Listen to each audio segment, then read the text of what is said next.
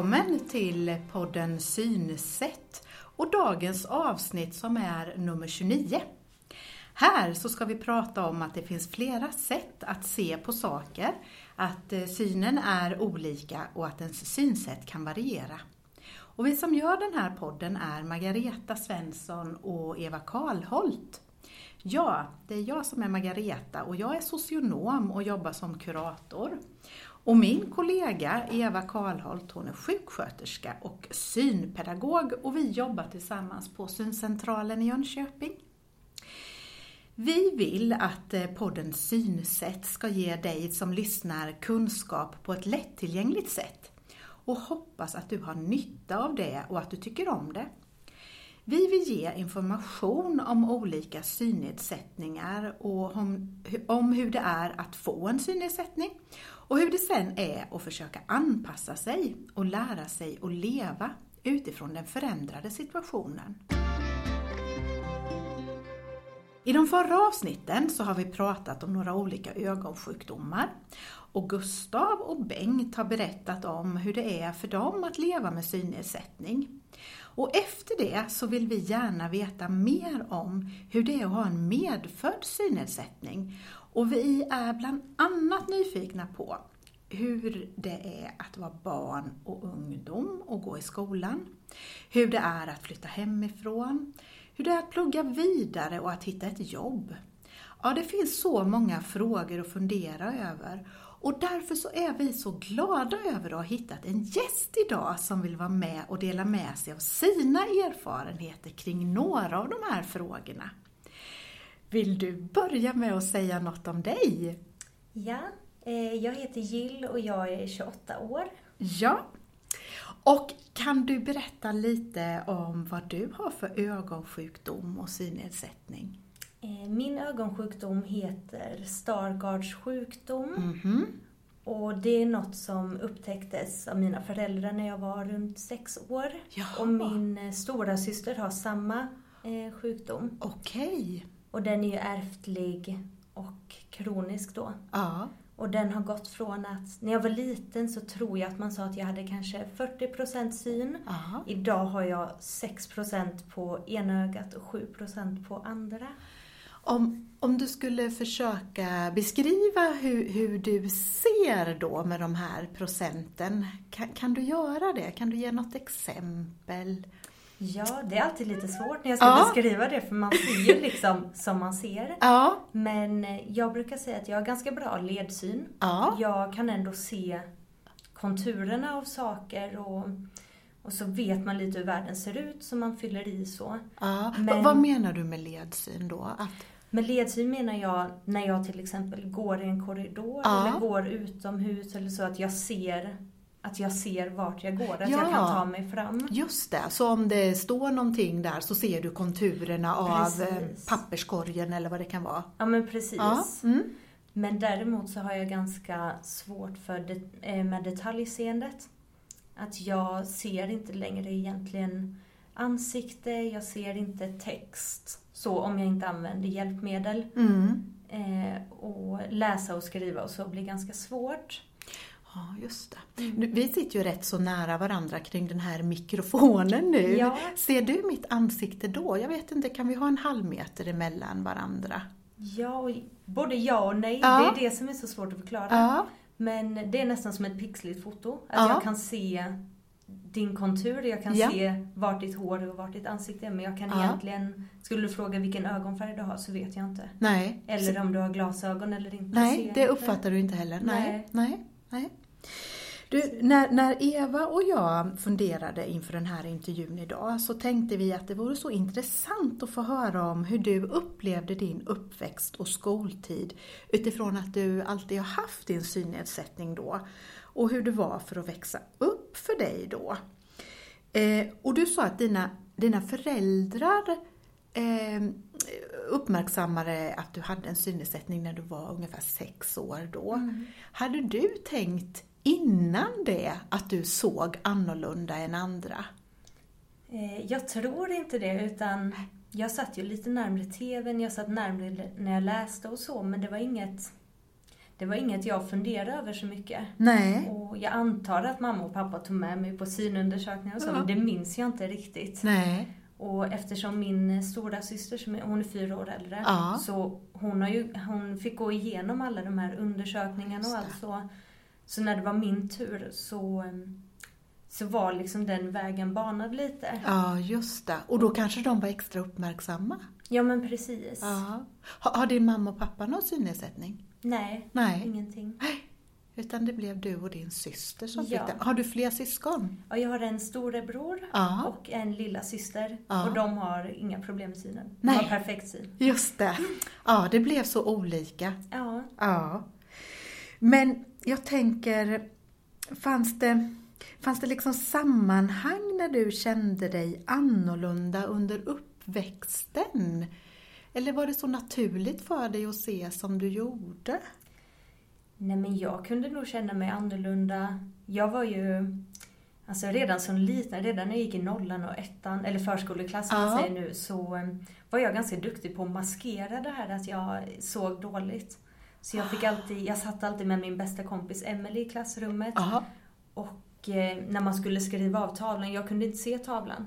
Så hon skrev av och så kunde jag läsa närmare i hennes bok, skriva in i min bok och, och så. Så jag var väldigt duktig på att maskera. Men jag minns också att om en lärare någon gång sa till exempel att Nej men Jill, ska inte du sitta närmre i, i klassrummet? Ja. Då började jag nästan gråta. Alltså jag blev så ledsen av att bli... Aha.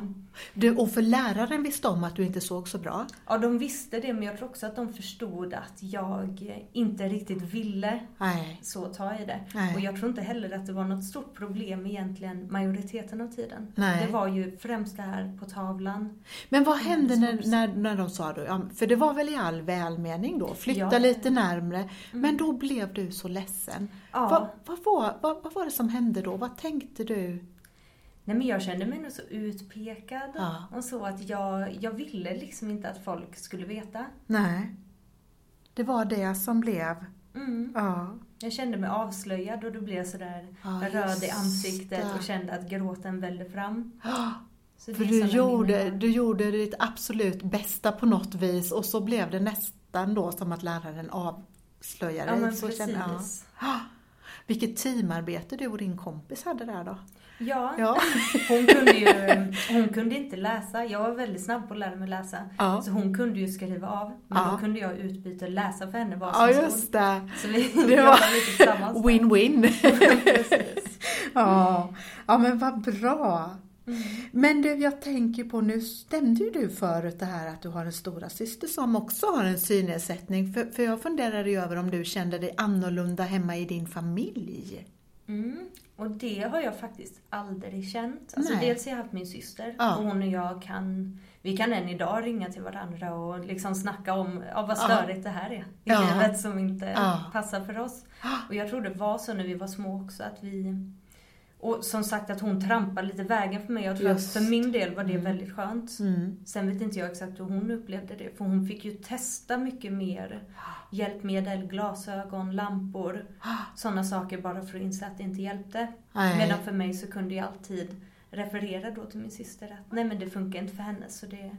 Just det, för Så. ungefär samma saker har funkat för er. Ja, Ja, just det. typ Då, så. ja, då gick hon ju verkligen före. Ja, Ja. Men sen resten av min familj också så. Det har, jag har aldrig känt att eh, de har sett mig annorlunda eller behandlat mig annorlunda.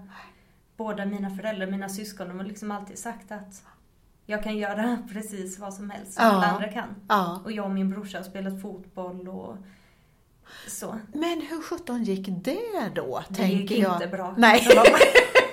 Du fick lägga ner- Han spöade mig. Du fick lägga ner proffskarriären. Det var så, tyvärr. Ja. Ja, gud. Ja. Ja, jag spelade fotboll också när jag var liten i klubb. Ja, du jag, var, gjorde jag det? var så dålig. Ja, så men det, det kanske inte var för jag tänker det måste vara jättesvårt att uppfatta Ja. alla saker ja, runt det, var omkring. väl inte, det var väl inte min fördel, eh, till Nej. min fördel med synen. Men samtidigt ska jag ändå vara glad för den tiden. Ja, Så, ja men var vad roligt. Och jag tänker du testade. Ja men precis. Ja, precis. ja, ja och jag minns ändå att jag någon gång gjorde ett mål. Ja, det det- levde jag nog på ganska länge tror jag. Ja, vad fantastiskt att ha det med sig. För du, då tänker jag, när vi pratar om det, så tänker jag på hur, hur det var när du var med dina kompisar då. Mm. Kunde du vara med i alla lekar och, och, och kände du dig liksom med där? Eh, ja, ja, men det tror jag. När jag var liten så, som sagt, jag såg också betydligt bättre Ja. när jag var liten. Ja. Så då, jag kunde ju ändå vara med på bollsport och sådär. Ja. Men jag har också ett starkt minne av att jag, jag alltid hatat bollsport. Ja. Och det är ju just dels att jag har känt att jag har varit dålig. Ja. Och dels att det är lagsporter och då har jag känt att nej, nu är jag dålig för hela Ja, laget. då tog du på dig det också. Så ja. det har jag tyckt Mm. var jobbigt. Men med mina närmsta vänner så har jag nog inte riktigt känt så. Nej. Var frågan om jag har känt mig annorlunda? Ja, men precis om du kunde vara med och göra alla lekarna Ja. eller om du kände att nej, nu blir jag lite utanför här för jag inte kan vara delaktig eller... Ja, nej, men jag var nog med ganska mycket. Ja. Men första gången som jag minns att jag verkligen kände att okej, gud, jag är annorlunda. Ja. Det var när jag var hemma hos en av mina bästa kompisar. Ja. Jag var där väldigt ofta så. Och så säger min kompis till mig att Jill, du kommer aldrig få ta körkort. Och då säger jag liksom bara, va? Vad menar du? Eller Ja. varför skulle jag inte kunna göra det? Ja. Och då säger hon att nej, min mamma har sagt det. Att Ja. du ser så dåligt så du kan inte ta körkort. Och då fick jag en sån känsla, bara, men gud, det kanske inte jag kan. Nej. Och så sa jag det till pappa när vi åkte bil och han bara, nej men det är för att du inte ser skyltarna. Jag bara, men jag ser dem. Han bara, okej, det. då kan du ta körkort. Ja. Så, så, han, så min familj, Ja. det är säkert på gott och ont, Ja. det var så uppmuntrande. Men, eh, Ja. men jag minns att det var ingen skön känsla den, Nej. att få förklarat för en vad man inte kan göra. Nej. Och då kände jag mig annorlunda. Ja. Hur gammal var du då? Kommer du ihåg det? Jag tror jag var åtta kanske, åtta, nio, så jag var ganska liten. Ja. Och så pratar man om, någonting som man gör när man är 18 liksom. Ja, Och det som var ju något jag aldrig gör. hade tänkt på heller så. Nej. Nej, men det var ju ett bra exempel då. Mm. Eh, jag bara tänkte på, du nämnde ju det att du såg bättre då. Mm. Hur, hur är din ögonsjukdom? Alltså kommer det bli sämre eller håller den sig ungefär där den är nu? Vet man det? Jag har alltid tyckt att det är lite oklart. För Ja, det, var, eh, det tog ganska lång tid innan jag fick diagnosen Ja. Stargardt. Jag tror jag var 18 då, eller Ja. 19 så. Mm. Ehm, och innan det så sa de alltid på eh, ögonmottagningarna att, Ja. ehm, att det kommer inte bli sämre, Nej. min syn. nej. Men ehm, jag såg ungefär detsamma. Jag ska försöka förklara det här på Ja, ett bra sätt. ja, ja för, Från försök. att jag var barn Ja. till 13 typ, Ja, såg jag på ett sätt. Så när jag var 13 så försämrades synen. Och sen när jag var kanske 16 Ja. försämrades den ytterligare. När jag var 20 försämrades den ytterligare. Ja. Och nu, jag tror ändå att den har hållit sig hyfsat stabil Ja. sen ja, dess. just det. Sen 20, och du, Ja. ja. just det. I alla fall vad de har sagt Ja. hos läkare och så. Ja, Och när jag var där 18-19 då fick jag ju diagnosen och, ja. och då har jag Precis. läst någonstans att den kan funka så. Att Ja. man ser hyfsat tills, eh, tills man blir äldre och då kan den Ja. löpa drastiskt. Just det. Men nu har det hållit sig så här länge. Ja.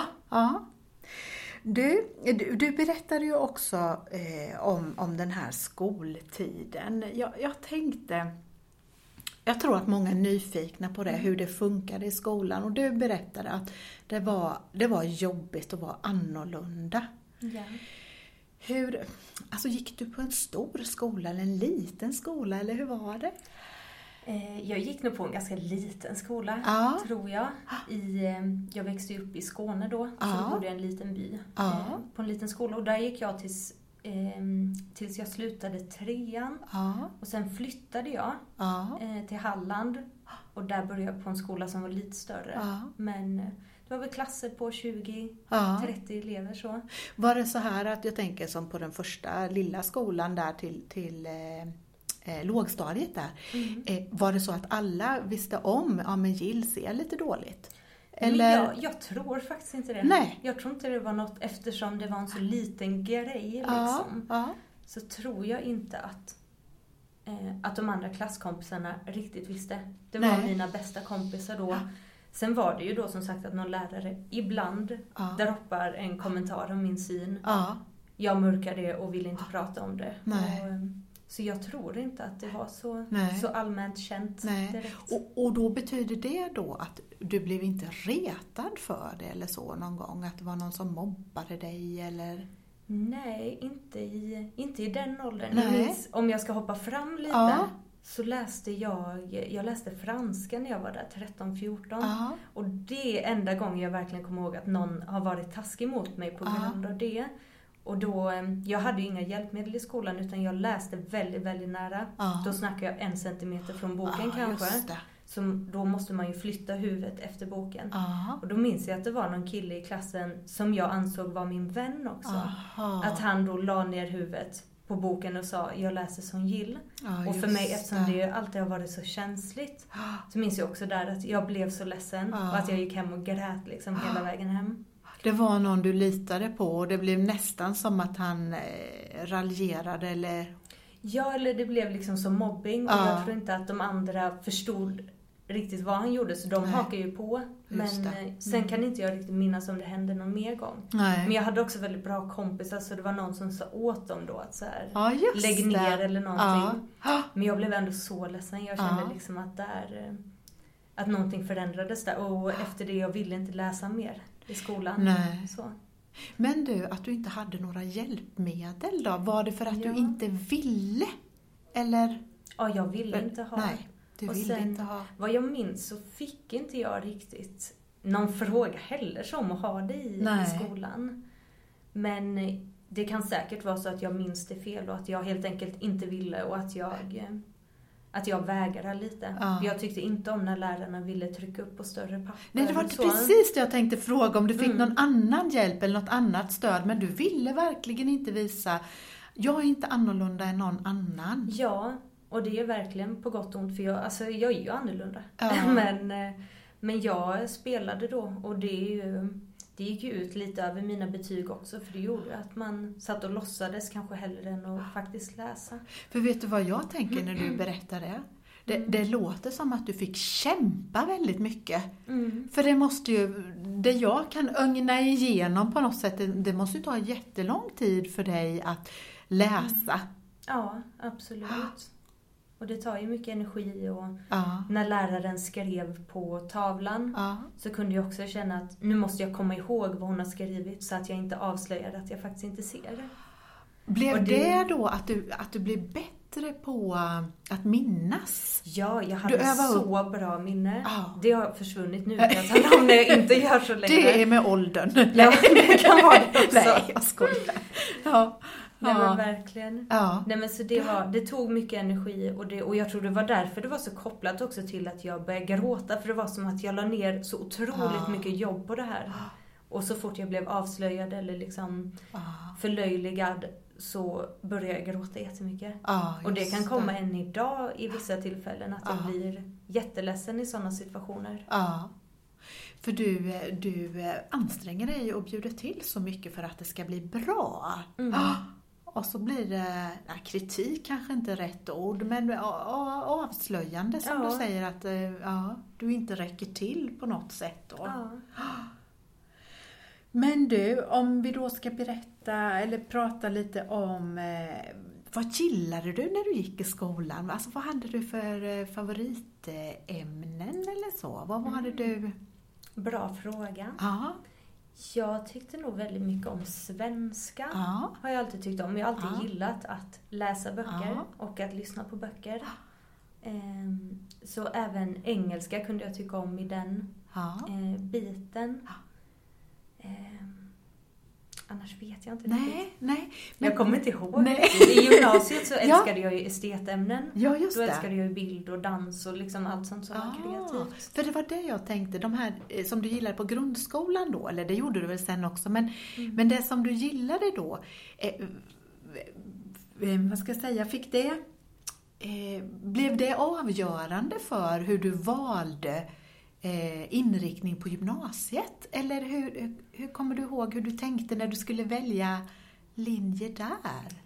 Ja men det kommer jag ihåg för då, det var ju en väldigt stor grej. Ja. Alltså när man skulle gå på eh, den högstadieskolan jag gick på så hette det att man gick på plankan Aha. när man gick ut. Ja. Ehm, och då skulle man liksom ut i stora livet och så. Och jag minns att vi fick prata med syokonsulent. Ja, Och att de då tittar på betygen och tittar på vem man var och sen då vad man skulle göra sen. Pratade du då med den syokonsulenten om din synnedsättning? Det har jag faktiskt inget minne av. nej. Jag tror faktiskt inte det. Nej. Jag tror inte det. I vanlig ordning så mörkade du. Exakt. Ja, Exakt. ja, ja. Nej men så hon gick nog mest på mina betyg Ja. som ju inte var så bra då som sagt eftersom eh, min skolgång var som den var. Ja. Men jag hade ju ändå godkänt så. Ja. Ehm, men hon rekommenderade omvårdnadsprogrammet till mig. Okej. Ja. Och det var väl egentligen inget jag var jätteintresserad av så. Nej. Men, ehm, men hon sålde nog in det till mig så jag tänkte att Ja. det blir jättebra. Ja. Sökte och så kom jag in i Helsingborg då. Så jag flyttade tillbaka till Skåne. Men jag gick bara där en, eh, ett litet tag, sen hoppade jag av och så bytte jag faktiskt till estet, bild och form. Okej, men flyttade du själv till Helsingborg då menar du Nej, när min, du skulle... eh, min mamma bodde där. Ja, okej. jobbar där. Ja, ja, så. ja, just det. Ja, så då blev det. Mm. Och, men då, då gick du lite på omvårdnadsprogrammet och så kände du, nej, Ja, jag kände att de inte- ämnena, jag var inte intresserad av det och det var mycket praktik och jag minns Ah, att jag hade just praktik på ett äm, äldreboende och att jag kände att nej men det här är inte, jag var nog inte redo för något sånt just då i Nej. alla fall. Men hur kom du fram till det här med estet? Eh, nej men dels så har jag älskat bild. Ja. Eh, trots min syn så har jag faktiskt alltid gillat att hålla på och måla och, Ah. och så.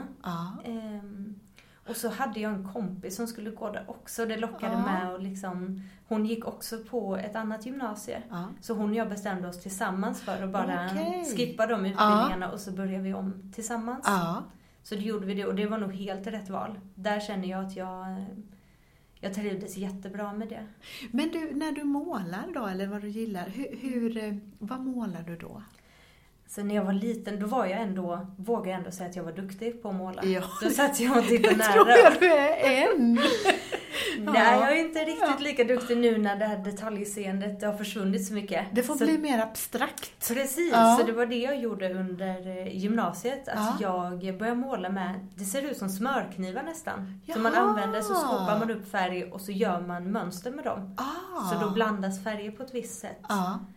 Eh, och jag tyckte det var jättekul. Vad och jag fick så här jätteunik stil Ja. eh, i klassen då. Men så vad det roligt. tyckte jag jättemycket om. Och så bild och form, eh, då ingår ju också träslöjd, syslöjd och eh, sån här keramik. Ja, just Att man det. gör eh, eh, typ en tekanna eller så Ja, här, man gör keramikgrejer. Och då använder man sina händer kanske Precis. mer än synen då? Precis. Ja, vad intressant. Det jag funderar lite över var ju det här då, för då bytte du ju, du bytte ju skola, alltså när man Mm. började gymnasiet då. Ja. Var det så att du berättade då, för du kommer i ett nytt sammanhang, Mm. nya lärare, nya klasskompisar. Berättade du då för de andra, jag ser inte så bra alltid, Mm. ibland kan jag behöva lite hjälp? Nu vill jag ju säga att ja, jag började gymnasiet och var ärlig med alla. Men Ja. det var jag inte. Jag Nej. hade ju... men det kommer. Det kommer. Ja, ja, ja, vi väntar, vi väntar, vi väntar. Utan du började gymnasiet? Jag började gymnasiet. Ja. Jag hade min bästa kompis då. Yes. Hon och jag var jättetajta. Så Ja. hon var ju också den här liksom kompisen som kunde hjälpa mig Ja. också. För Med det som jag inte om. kunde. Hon visste Ja. och hon, eh, hon och jag har alltid varit ganska ärliga med det. Hon och jag har känt varandra sedan eh, kanske sju åtta års åldern. Men det var inte hon som du satt bredvid eh, och hade Nej, det här nej, det här är- teamarbete? Nej, nej, det detta är är inte... Ja, ja, Mm. ja. Men, eh, men så i alla fall. Och hela ettan så eh, ettan på gymnasiet och jag trivdes faktiskt inte så bra och det var Nej. samma där att jag tyckte uppgifterna var svåra, jag hade svårt att göra proven. ja. För min syn hade blivit så pass dålig Ja. också. Eh, så det var först i tvåan som jag, dels så fick jag IG engelska första Ja, året i Och det var det ett av dina Jag hade älsklingsämnen? alltid varit väldigt duktig i engelska. Jag hade Ja. fått MVG och så. I, Ja. Det hade liksom varit det ämnet där jag faktiskt hade ett väldigt bra betyg. Ja. Och då, jag fick en sån, ett sånt wake-up call. Så där bestämde jag mig för att jag måste liksom ta tag i skolan. Ja. Och i samma veva så började jag eh, träna på gym. Aha. Vilket idag är så en superstor del av hela min personlighet och liksom den jag är.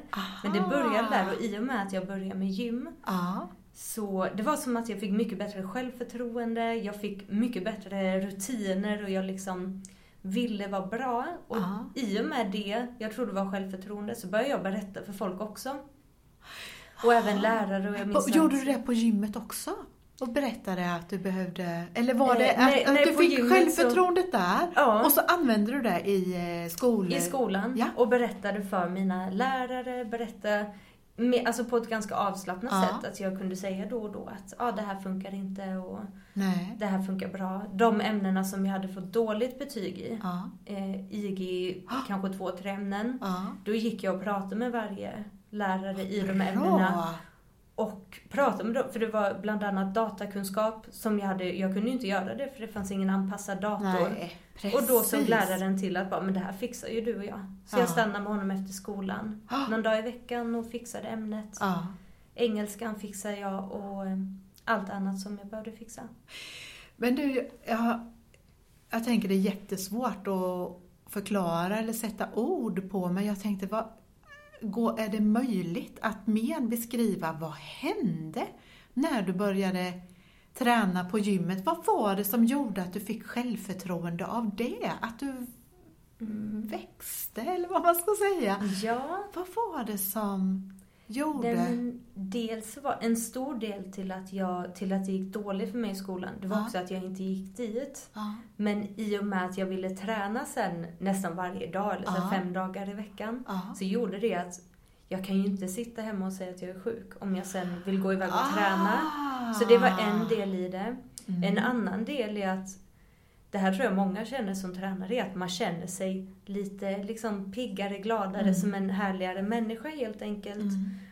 Och det bara, alltså kombinationen med att jag var i skolan varje dag Mm. och att jag var mer öppen och lycklig, Just det. eh, bara gjorde att det blev lättare. Ja, Jag kanske accepterade mig själv och då just var det lättare att tänka att mina vänner kommer också acceptera mig och mina lärare.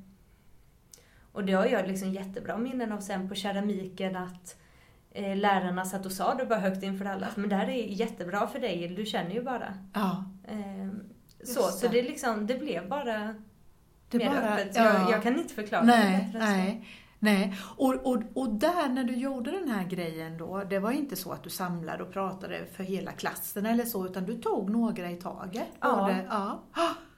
Ah! Och du, du, du fick ett, eh, vad ska man säga, en positiv eh, feedback eller, ja. Ja, Det var inget konstigt, det blev jättebra. ja. Ja, vad gott att höra.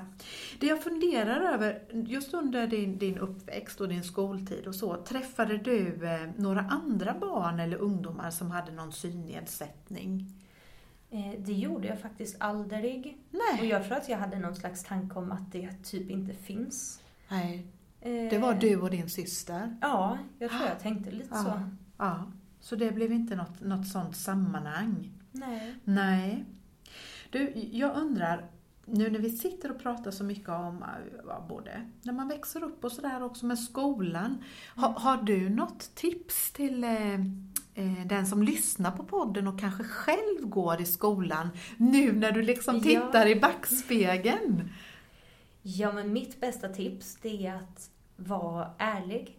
Och man behöver inte ställa sig framför en hel klass eller berätta för en hel grupp av människor, men säg det till någon som står dig nära. Mm. Eller säg det till någon vuxen eller till någon lärare eller vad som helst. Bara berätta. Mm. Och ju fler gånger man berättar, ju lättare blir det. Mm. Och jag tror också att det var det som kunde hjälpa mig. Att Mm. bara, ja men ut med det. Ja, Så. för någonstans så blir ju det, tänker jag, när man, om man gör så, själva grejen är väl då att man får en annan förståelse, tänker jag. Mm.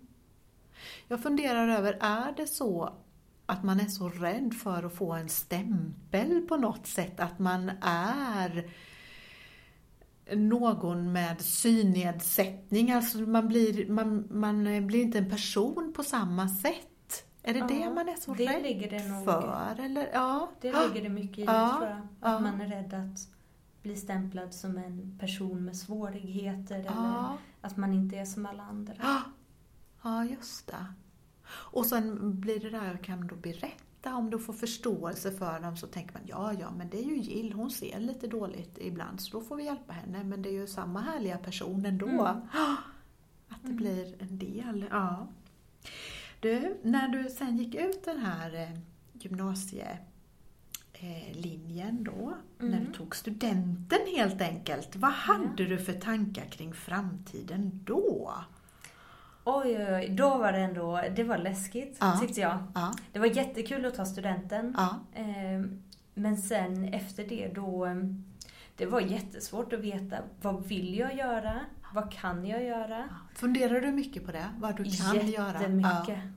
Eh, Och just då, jag tog studenten 2011 Ja, och då fanns det faktiskt inte så mycket jobb heller. Nej. Så det var det också att, eh, att det var svårt, svårt att söka, för det tror jag nog att jag gjorde. Men jag var också väldigt rädd för det här att jag tänkte, vem ska anställa mig? ja just För det. jag hade ju ingen direkt kompetens Nej. och då tänkte jag att om en arbetsgivare ska välja mellan mig Mm. och en annan person utan kompetens, Mm. varför skulle de då välja mig som har den här nedsättningen? Ja, just det. Så där nedvärderade du dig själv Precis! lite. Ja, ja. Och den tanken, den liksom smög sig på hela tiden även om jag inte ville tänka så. Nej. Och mina syskon kunde pusha mig också att, så här, att, eh, att det spelar ingen roll. Och jag ville jättegärna plugga vidare också men jag, Ja.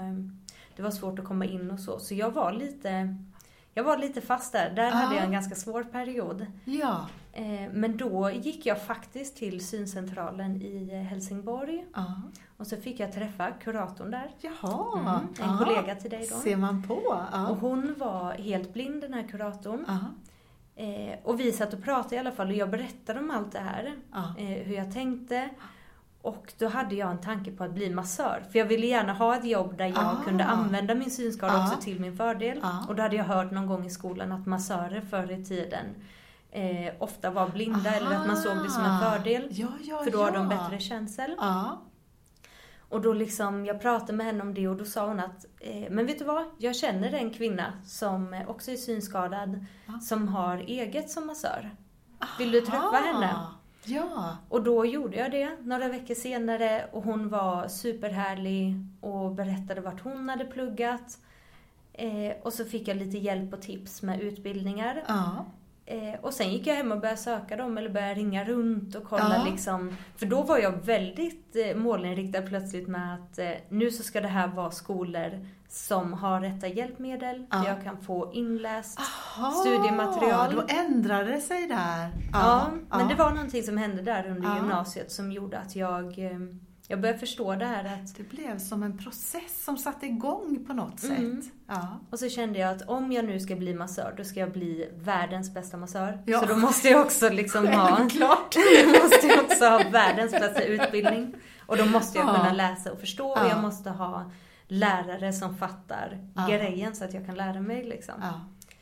Du Jill, Mm. vet du, vi ska, med de här funderingarna så ska Ja. vi runda av det här avsnittet. Yes. För, för nu, nu har vi liksom eh, väckt hoppet igen. Det var jättetungt när du slutade och du funderade som jag tror många ungdomar Mm. gör. Hur ska framtiden bli och vad kan jag göra? Vad vill jag göra? Och så kanske ännu mer då när man har en synnedsättning. Men, men för jag tänker att vi eh, fortsätter eh, vårt samtal i, eh, i nästa avsnitt och tar avstamp i det här när du börjar att utbilda dig till massör och så. Ja. Men innan vi avslutar så vill jag gärna ställa två frågor till dig som vi brukar fråga alla de som vi intervjuar. Mm. Och då börjar jag med att undra, vilket är ditt bästa tips till en annan person med synnedsättning? Mm. Ett annat tips än det jag gav Man får innan. använda och repetera det man gav innan om man vill. Men jag ska tänka en sekund där. Ja. Ett tips. Mm. Nej, men jag får, jag får fundera vidare. Vi kan ta Vi nästa tar och fråga så länge. vi repeterar det du sa innan. Ja, då Eller sa hur? jag var ärlig. Ja, Om det så bara är till en person eller till din katt eller hund eller Ja. vad som helst. för, för som du sa, när man övar i att berätta om det så Ja. blir det lättare och lättare. Ja. Och man får så mycket förståelse. Precis, man märker reaktionerna som Ja. ju oftast är Ja. Inte så farliga som man tror. För Nej. människor är ju snälla liksom. Ja, just det. Man bygger upp något annat i huvudet och så är det inte så på Ja. riktigt. Jag tycker det är värt att, att repetera. Mm. Men då undrar jag, den andra frågan är, vad är ditt bästa knep för att underlätta vardagen? Har du kommit på något sånt? Ja, alltså nu... eh, nu känns det nästan som jag repeterar mig igen. Ja, det får du. Fast det gör jag ändå inte. Utan mitt tips är Ja. att eh, liksom be om hjälp. Att Ja. går du in i en affär och du letar efter någonting du hittar inte, bara fråga Ja. de som jobbar där. Ja. Eller om du ska ta bussen, du är osäker på bussnumret. Ställ en fråga. Ja. Ofta får man bara positiv energi. Och liksom ett samtal. Så. Jättebra. Mm. Jätte. Var ärlig och berätta och våga be om hjälp och våga fråga när du Våga behöver ta lite det. plats. Jättebra, våga ta lite plats. Tack Jill för att du har delat med dig av både dina erfarenheter och upplevelser och för att du ville vara med oss i det här avsnittet. Och vi ser fram emot nästa. Ja, tack själv. Vi hörs och tack för att du lyssnar på podden Synsätt.